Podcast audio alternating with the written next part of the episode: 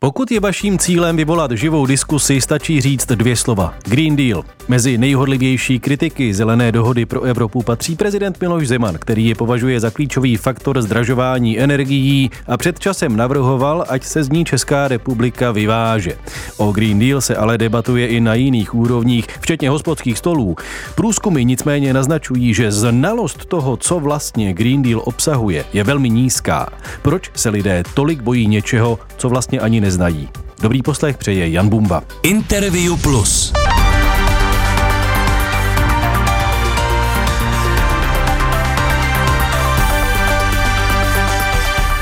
Hostem interview je dnes sociální a environmentální psycholog, zakladatel Institutu 2050 Jan Krajhancel. Dobrý den. Hezký den, děkuji za pozvání. Vy sám používáte raději ten anglický název Green Deal nebo po češtině zelenou dohodu? Já se přiznám, že jako fandím daleko více tomu vlastně českému ekvivalentu, tomu českému názvu, tak přece jenom jsme v českých médiích, tak vlastně i proto. A konec konců vlastně, když se ptáme lidí, co si spojí s těmi jednotlivými názvy, tak se nám vlastně ukazuje, že ta debata, když se řekne Green Deal, vyvolává daleko silnější emoce. Vlastně možná v tu chvíli daleko těžší se bavit o nějaké věcné rovině té problematiky a naopak, jako co se ukazuje z těch výzkumů, tak když řekneme zelená dohoda pro Evropu, tak je daleko větší prostor pro to nějak se korektně bavit o těch jako reálných výhodách a nevýhodách třeba toho balíčku politik, který vlastně zelenou dohodu pro Evropu obsahuje. Takže z tohohle hlediska dávám přednost tomu českému termínu. Co vám výzkumy naznačují ohledně toho, kolik toho česká veřejnost o zelené dohodě ví? Já bych dokonce možná začal ne u toho přímo, co ví česká veřejnost, ale u toho, co, jak se vlastně o zelené dohodě píše, ale potom vám moc rád odpovím mm-hmm. na tu mhm. českou veřejnost. Eh, kolegyně Marta Kolářová, socioložka ze Sociologického ústavu Akademie věd České republiky, vlastně zveřejnila teďka na začátku ledna zajímavou analýzu, kde vlastně ukazuje, jakým způsobem se referuje v českých médiích. Vybral několik médií průřezově eh, o zelené dohodě a tam se vlastně ukazuje zajímavá věc, že o zelené dohodě se mluví především ze strany politiků, především negativně. Že vlastně ta česká veřejnost má k dispozici především, řekněme, nějaká stanoviska, která jsou negativně laděná vůči té zelené dohodě. A nám se to potom hezky ukazuje i v těch našich výzkumech a v těch našich datech, která sbíráme, protože tam se ukazuje, že česká veřejnost zaprvé vlastně sama přiznává, že těch jako informací o zelené dohodě má velmi, velmi málo. E, v podstatě 9 z 10 Čechů a Češek říká, že vlastně má jenom pár drobných informací nebo vůbec žádné. Je tady minimum lidí, kteří říkají, že má nějakou hlubší znalost. A zároveň vlastně, když se potom ptáme na úplně konkrétní věci, tak se ukazuje, že prostě neznají ani základní cíle té české dohody, té zelené dohody. Ano, ano. To znamená vlastně opravdu ta znalost je eh, jako vše, vše zahrnující. Není to paradoxní, protože když řekneme jen tu základní tezi, že hlavním cílem Green Deal nebo zelené dohody je do roku 2050 dosáhnout takzvané uhlíkové neutrality, tedy toho, aby do atmosféry bychom eh, nevypouštěli více skleníkových plynů, než kolik dokážeme odstranit, tak k zisku této informace stačí jedno až dvě kliknutí na internetu. Proč je ta obecná znalost této dohody tak nízká, když informace jsou velmi jednoduše dostupné? Já bych přece jenom jako si vlastně mm, nějak jako, když se dívám na ten celkový obrázek té společnosti, tak přece jenom každý máme celou řadu jako starostí v tom životě. Je to jako vypravit děti do školy, eh, všechno zvládnout jako do práce. Někdo má možná starší rodiče a tak dál. A ono možná podobných agent, jako je zelená dohoda, tak je jako celá řada. Asi by možná jsme potom mohli očekávat i podobnou míru znalosti třeba o českém státním rozpočtu a jeho struktuře, nebo například o nějakých mezinárodních smlouvách a úmluvách a tak dál a tak dál a tak dál. Myslím, že by to byla opravdu opravdu celá řada. A možná čekat tu jako proaktivní vzdělávací aktivitu, to samostudium od českých posluchačů a posluchaček vlastně v téhle věci mně přijde vlastně, že bychom to možná po nich chtěli opravdu toho hodně. To znamená, myslím, že je to primárně úkol třeba české politické reprezentace a potenciálně také vlastně jakoby médií nabízet ty základní informace, které orientují v tom současném světě. Myslíte, že to je složité téma? Je těžké pochopit, vyznat se v tom, co je Green Deal, co je Fit for 55, jak to je s emisními povolenkami a ty další související témata? Jo, myslím si, že to je opravdu jako velmi, velmi jako náročné téma, komplexní. Když si vezmeme jenom ten legislativní balíček e, zelené dohody pro Evropu, tak co všechno obsahuje, jaké má části, e, jak vlastně jako přemýšlí jako dopředu v těch věcech, tak to vlastně zahrnuje celou řadu jako sektorů a celou řadu opatření a to samé Fit for 55. Oni jsou ty dokumenty také povídce poměrně jako technické. To znamená, je těžké pro běžného člověka, který se třeba v těch politických tématech nebo ekonomických tématech často jako nepohybuje, tak rozumět všem těm jako obrazům a, a termínům, které se tam používá i z, toho, i z toho hlediska je velmi důležité, aby vlastně tady bylo nějaké, řekněme, převyprávění, nějaká osvěta ohledně toho základní informace, co ty věci vlastně reálně pro náš život osobní jako znamenají.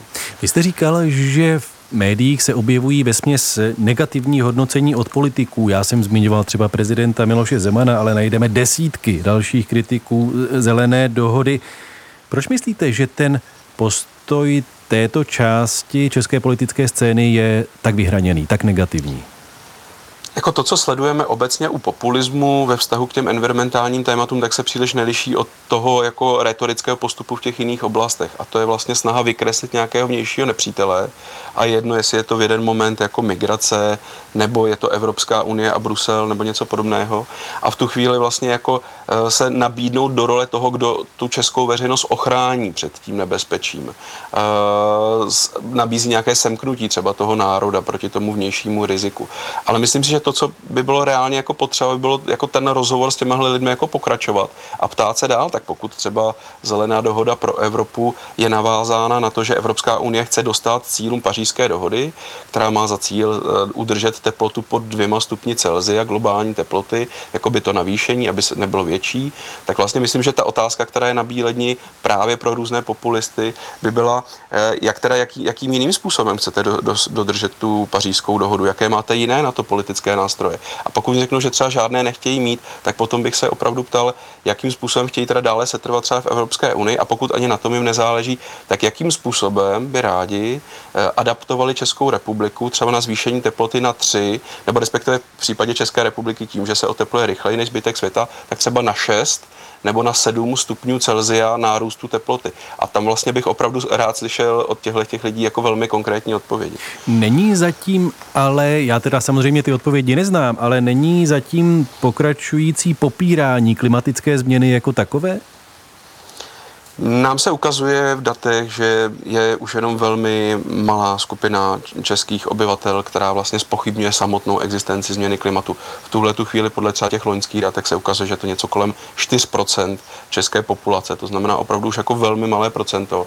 A my tady dokonce můžeme říct, že třeba nějaký poměrně jednotný názor eh, na to, že změna klimatu se děje, že tady už v tuhle tu chvíli, že je to závažná hrozba do budoucna a že je potřeba, aby Česká republika v tom podnikala aktivní kroky, tak sdílí, řekněme, nějakých 65 až 75 populace podle toho, jaké máme jako druhy výzkumu. To, co tu veřejnost už daleko více rozděluje, právě to, kde jim ty informace, ať už z médií nebo z politické reprezentace, chybí. A to je ta zelená dohoda pro Evropu.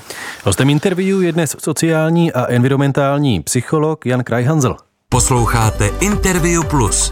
Rozhovory s významnými lidmi, kteří mají vliv. Najdete ho také na webu plus.rozhlas.cz, v aplikaci Můj rozhlas, v podcastových aplikacích a video na našem profilu na YouTube. S dovolením se ještě jednou vrátím k těm politikům, protože ta kritika zelené dohody může českému politikovi snadno přinést kladné body u voličů. Jak je možné to vysvětlit? Jak to, že to tak funguje? Znova, znova bych jako se vlastně vrátil k tomu, že prostě pokud někdo jako e, u populace, která vlastně má jenom velmi malé, malé množství informací k dispozici o těch věcech, to znamená spíš si ty věci nějakým způsobem představuje, imaginuje, než by on o tom měl reálná fakta v ruce, tak v tu chvíli samozřejmě ta veřejnost je potom ze strany různých populistů relativně manipulovatelná. A, a samozřejmě tomu nahrává bohužel i to, že jak jsme se o tom bavili před chvilkou, celý ten balíček a celá, celá ta sada těch opatření je velmi jako složitý složitá a velmi komplexní. To znamená, zase v tom se daleko snadněji ta veřejnost nějakým způsobem dezinformuje. Úplně konkrétně si můžeme například říct, jestli můžu dát příklad, tak eh, že třeba z té zelené dohody se prostě vytáhla třeba jedna jediná věc a ta se šířila potom v podstatě jako hoax a to je, že eh, budou zakázány automobily se spalovacími motory eh, do roku 2035, hmm. což vlastně není pravda, protože vlastně mluví se o tom, že automobily se spalovacími motory budou i dál jezdit po roce 2035 2035, jenom se třeba přestanou vyrábět a samozřejmě to, co mm, řada těch mluvčích z populistických kruhů už jako nedoplňuje to, že se očekává, že třeba už někdy kolem roku 2030 bude ta výrobní cena těch automobilů, jako které jsou na elektropohon, že už bude vlastně jako výhodnější pro ty domácnosti, než třeba u těch automobilů ze spalovacím motory, že už to bude ekonomická volba. Máte nějaké vysvětlení pro to, proč je česká veřejnost tak citlivá právě na toto téma, když se zmíní konec prodeje aut se spalovacími motory v roce 2035? Tak zkuste si představit, že by opravdu tady byla nějaká skupina nějakých politických sil, která by se vám rozhodla sebrat vaše osobní auto v nějakém konkrétní roce a říct, jako máte teďka smůlu a teďka a, a si tak, poříďte tak, tak to se to podává? Myslíte, že takto se ano. to... Mm-hmm. Já si myslím, že to, že to je jako dominantní jako diskurs téhle věci, že prostě oni vám seberou auta a budou po vás chtít, abyste si koupili ty elektromobily, které teďka od boku stojí, já nevím, 2, 2,5, 3 miliony nebo něco podobného a tímhle způsobem děsí to veřejnost. A teďka samozřejmě spoustu lidí, kteří i v dnešní době mají hluboko do kapsy, tak samozřejmě si říká, jako jakým způsobem my na to, kdy dosáhneme, tak budeme bez, bez auta, jak budeme žít třeba na venkově, kde prostě opravdu ty autobusy už dneska nejezdí, tak aby jsme se dostali do práce. A takhle to vlastně jako běží, ale říkám, chybí tam potom základní informace. Nikdo vám auta nesebere, někdy od roku 2030 si lidé spontánně budou kupovat elektromobily zkrátka dobře proto, protože to pro jejich rodinnou pokladnu bude výhodnější.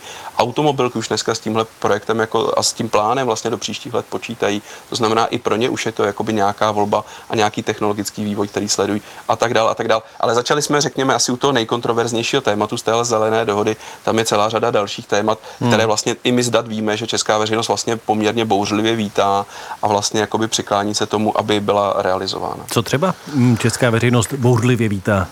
Já bych řekl, že rozhodně jsou to všechny věci kolem krajiny. Česká veřejnost vlastně mm, podle nejrůznějších výzkumů se ukazuje, že vlastně jako má hluboký vztah české krajině. Máme to i zakořeněné v naší kultuře a veškeré věci kolem šetrného hospodaření na zemědělské půdě nebo vlastně nějaké šetrné hospodaření v lesích, zmíněné oblíbené české houbaření, které s tím souvisí a tak dále. Tak to jsou prostě věci, které veřejnost vítá, ale zároveň je tady i třeba velmi robustní dneska podpora pro obnovitelné zdroje. Dokonce i mezi skupinami, které jsou úplně nejskeptičtější k zelené dohodě dohodě, tak vlastně máme více než 50% lidí, kteří podporují další uh, rozvoj obnovitelných zdrojů. Uh, úspory, uh, zateplování a podobné věci, tak to všechno má opravdu masivní podporu té české veřejnosti.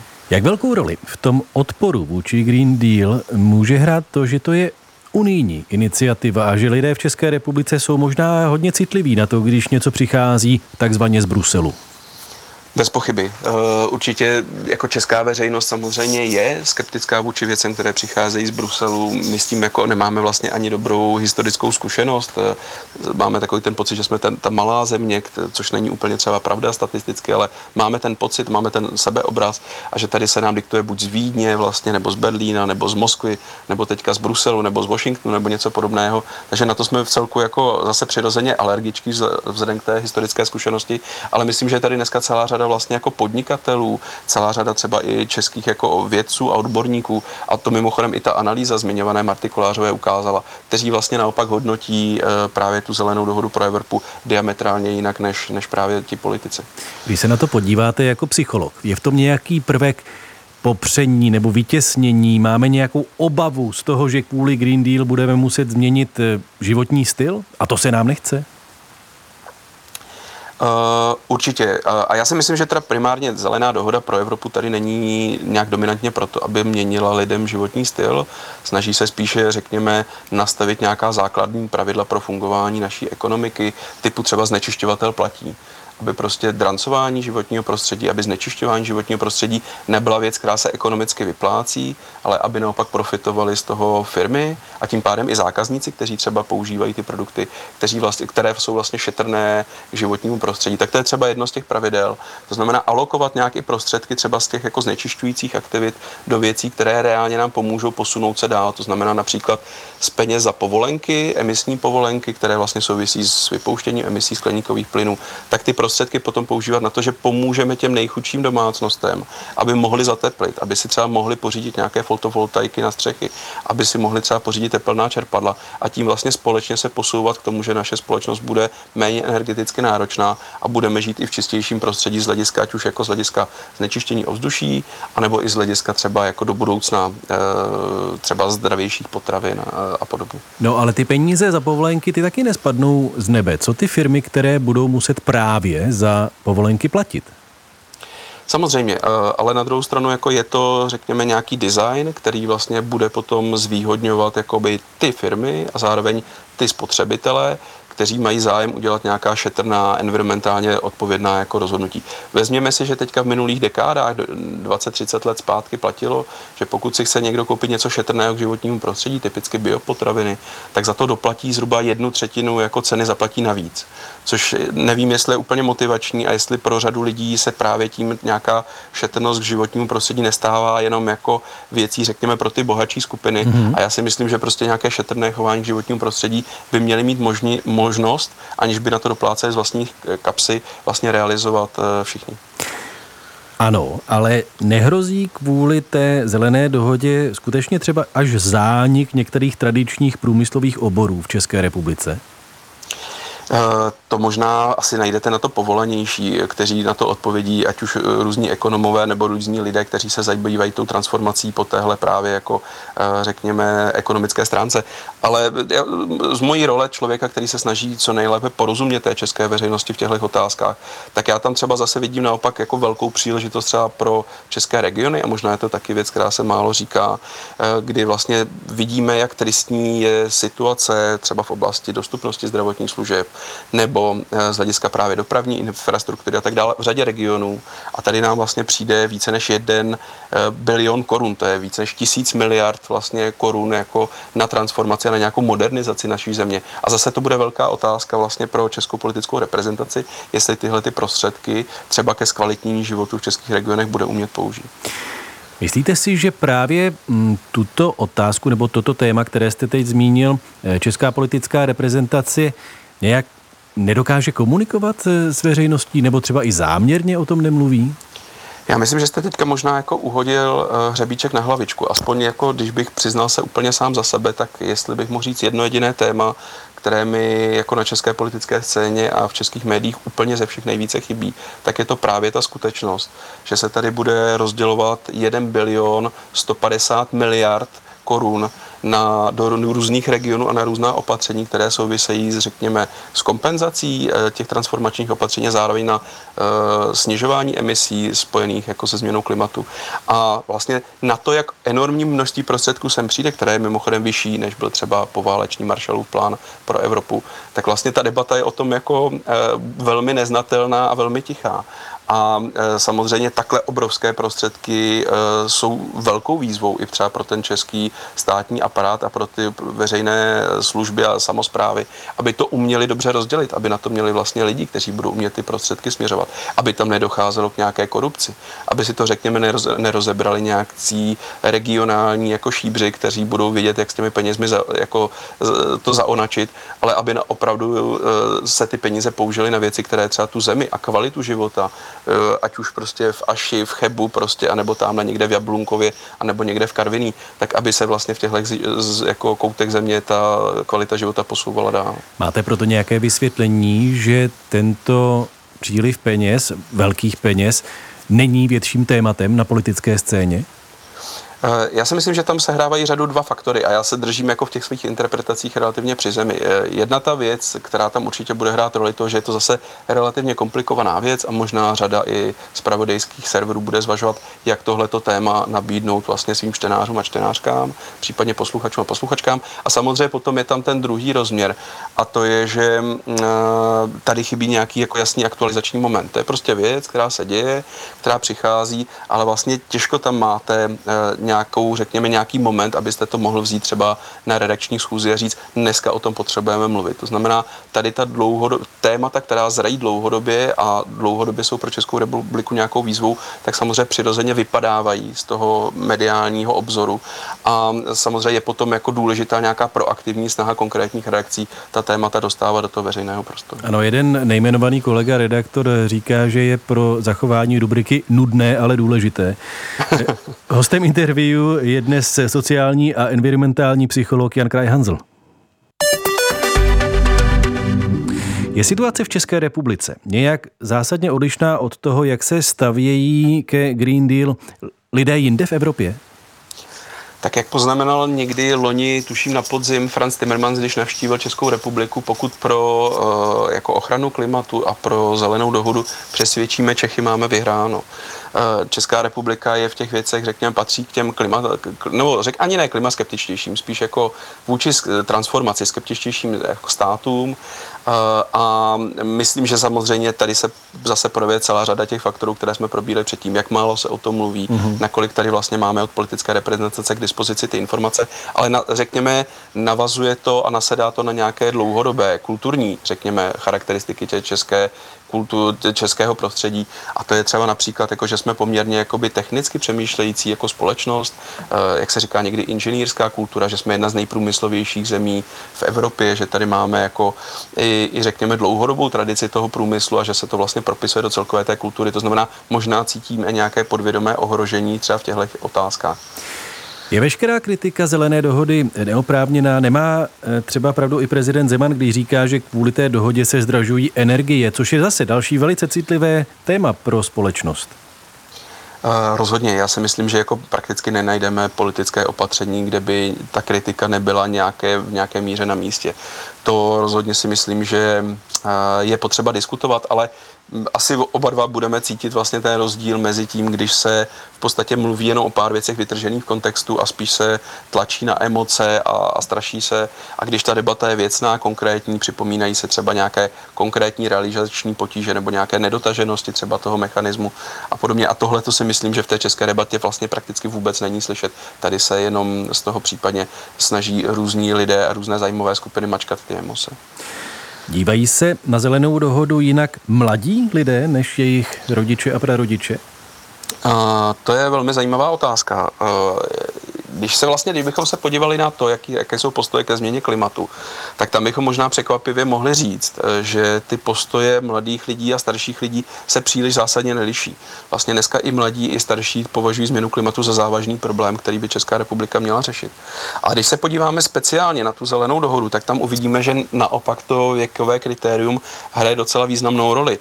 Když se podíváme na věkovou skupinu třeba 18 až 29 let, tak tam tři čtvrtiny těch mladých lidí podporují uh, zelenou dohodu v té podobě, v jaké je, anebo dokonce se 50% přimlouvá za to, aby byla ještě v těch svých cílech posílena. Kdybychom se podívali na skupinu od 45 let výše až vlastně do e, důchodového věku, tak, tak tam těch lidí, kteří podporují zelenou dohodu v té stávající podobě, anebo by podporovali rozšíření, tak jenom 42%, to znamená zhruba jako polovina toho počtu, který jsme vlastně, no to podílu, který jsme slyšeli u, toho, u té nejmladší skupiny. Jsou mladí lidé podle vás připraveni upravit svůj životní styl v rámci ochrany klimatu, jsou připraveni žít nějak skromněji než jejich rodiče, třeba méně cestovat, nepoužívat auta, vzdát se dovážených potravin, nebo mohli bychom asi najít spoustu dalších příkladů. Myslíte, že jsou k tomu připraveni? Eh, asi, asi tam budou velké rozdíly i podle těch dat, jako vidíme, že tady určitě budou skupiny lidí, kteří vlastně jsou připraveni se v těch otázkách nějakým způsobem omezit a budou lidé, pro které to bude vlastně jako 250. téma v řadě a to ať už mezi staršími nebo mezi mladšími lidmi. Ale přesto bych se ještě možná vrátil k tomu, že ono možná úplně to první, co nás teďka čeká, tak nebude úplně nějaká zásadní dramatická změna toho životního stylu. Česká republika eh, má vlastně energetiku, které produkuje velké množství emisí skleníkových plynů. Máme vlastně 50% našeho energetického mixu navázané na fosilní zdroje. A třeba z hlediska obnovitelných zdrojů, tak jsme v podstatě absolutně na chvostu Evropské unie. To znamená, celá Evropa dneska vyrábí daleko více z čistých zdrojů než třeba Česká republika. Takže myslím si, že pokud bychom chtěli opravdu dramaticky snižovat emise skleníkových plynů, tak eh, primárně tady máme nějaká strukturální, nějaká politická opatření. A proto také někdy lidem v nadsázce říkám, že pokud chtějí jako opravdu pomáhat životnímu prostředí, tak ta úplně nejdůležitější věc je sledovat, co se v té, v té oblasti politicky děje a případně jako podporovat ty, řekněme, mm, politiky a političky, kteří, řekněme, myslí nejenom na rok, na dva, na tři dopředu, ale trošku uvažují třeba i příštích 5, 10, 15, 20 let dopředu. V té debatě je, a vy jste ji popisoval jako nevždy úplně racionální, když to řeknu mírně, eh, mnoho lidí klade rovnítko mezi Green Deal a třeba Gretu Thunbergovou nebo aktivisty, kteří eh, polévají v galeriích cená umělecká díla. Eh, jak se na to díváte? Tak eh, zdá se mi, že když se na to podíváme daleko více zblízka, tak vlastně uvidíme, že právě řada třeba těchto aktivistů, aktivistek tu zelenou dohodu kritizuje jako vlastně velmi nedostatečnou. A vyčítají celou řadu vlastně parametrů. To znamená, myslím si, že eh, jako tady nenajdeme nějakou jako úzkou souvislost. Možná by třeba to, co by bylo možná bližší eh, těm eh, právě té zelené dohodě, tak by třeba mohl být zase jiný počin eh, a to je vlastně klimatická žaloba, která vlastně, jak asi víme, tak eh, loni byla vlastně shledána vlastně jakoby právoplatnou, respektive soud rozhodl o tom, že vydal pravomocný rozsudek, že vlastně žaloba vůči českému státu na to, že nedostatečně plní klimatické cíle a tím pádem nedostatečně chrání české občany a občanky před klimatickou změnou, že to je vlastně důvodná žaloba a byl vydán pravomocný rozsudek, který vlastně jakoby eh, dal za úkol českým rezortům, aby se eh, vlastně snažili daleko aktivněji o snižování emisí skleníkových plynů. A e, myslím, že ta reakce toho státního aparátu na to je relativně rozpačitá. Měl byste jednu stručnou radu, jak vést debatu o klimatické změně a Green Deal, abychom se vyhnuli krajnostem a dokázali civilizovaně diskutovat? Uh, to je skvělá otázka. Přemýšlím teďka jako nahlas. Já si myslím, že je strašně důležité se v tom jako poslouchat. Že když uh, se bavíme s lidmi, tak je důležité možná nejdřív vyslechnout, co o tom oni sami vědí, co je k tomu napadá, potom případně jako netlačit informace, ale, ale úplně normálně jako nabízet ty informace, pokud ta druhá strana bude mít zájem, tak si o ně řekne, my můžeme případně nějaké poskytnout. Možná i sami poslouchat a zkoušet vidět tu věc jako optikou té druhé strany. Říká sociální možná... a environmentální psycholog, zakladatel Institutu 2050 Jan Krajhanzel, který byl naším dnešním hostem. Děkuji za rozhovor. Děkuji moc za pozvání, mějte se hezky. Od mikrofonu se loučí Jan Bumba.